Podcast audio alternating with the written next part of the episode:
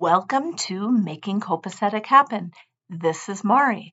Today we're going to talk about eyeglasses, both regular prescription glasses and sunglasses that might be prescription or non prescription. So remember that being copacetic means putting all of your things in order so you can live your best life.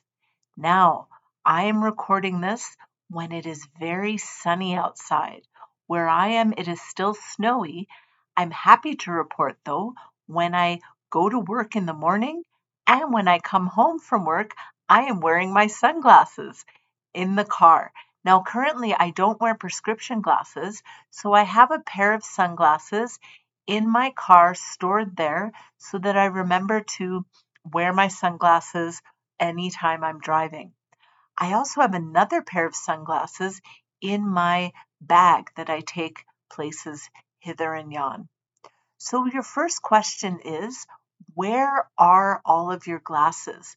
Do you have more than one pair of sunglasses? Do you have more than one pair of prescription glasses? And do you have a spot for them to be?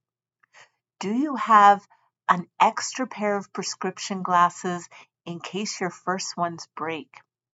One thing that we do here is we keep the old prescription glasses as a backup just in case our new prescription glasses will break. So that's something to consider as well. Do the sunglasses and prescription glasses make you feel happy and do you enjoy them as a fashion accessory? Something to think about next time you buy to get a lot of enjoyment out of these glasses because there's something that you're going to wear a lot. Are they comfortable? There are different styles in terms of how large or small the frames are and whether frames are made out of metal or made out of plastic. Do they suit yourself, your face, your nose? uh, your lifestyle, make sure that they actually suit how you are, really, no matter what the fashion trend is at the moment. It took me years to realize that I don't like metal frames.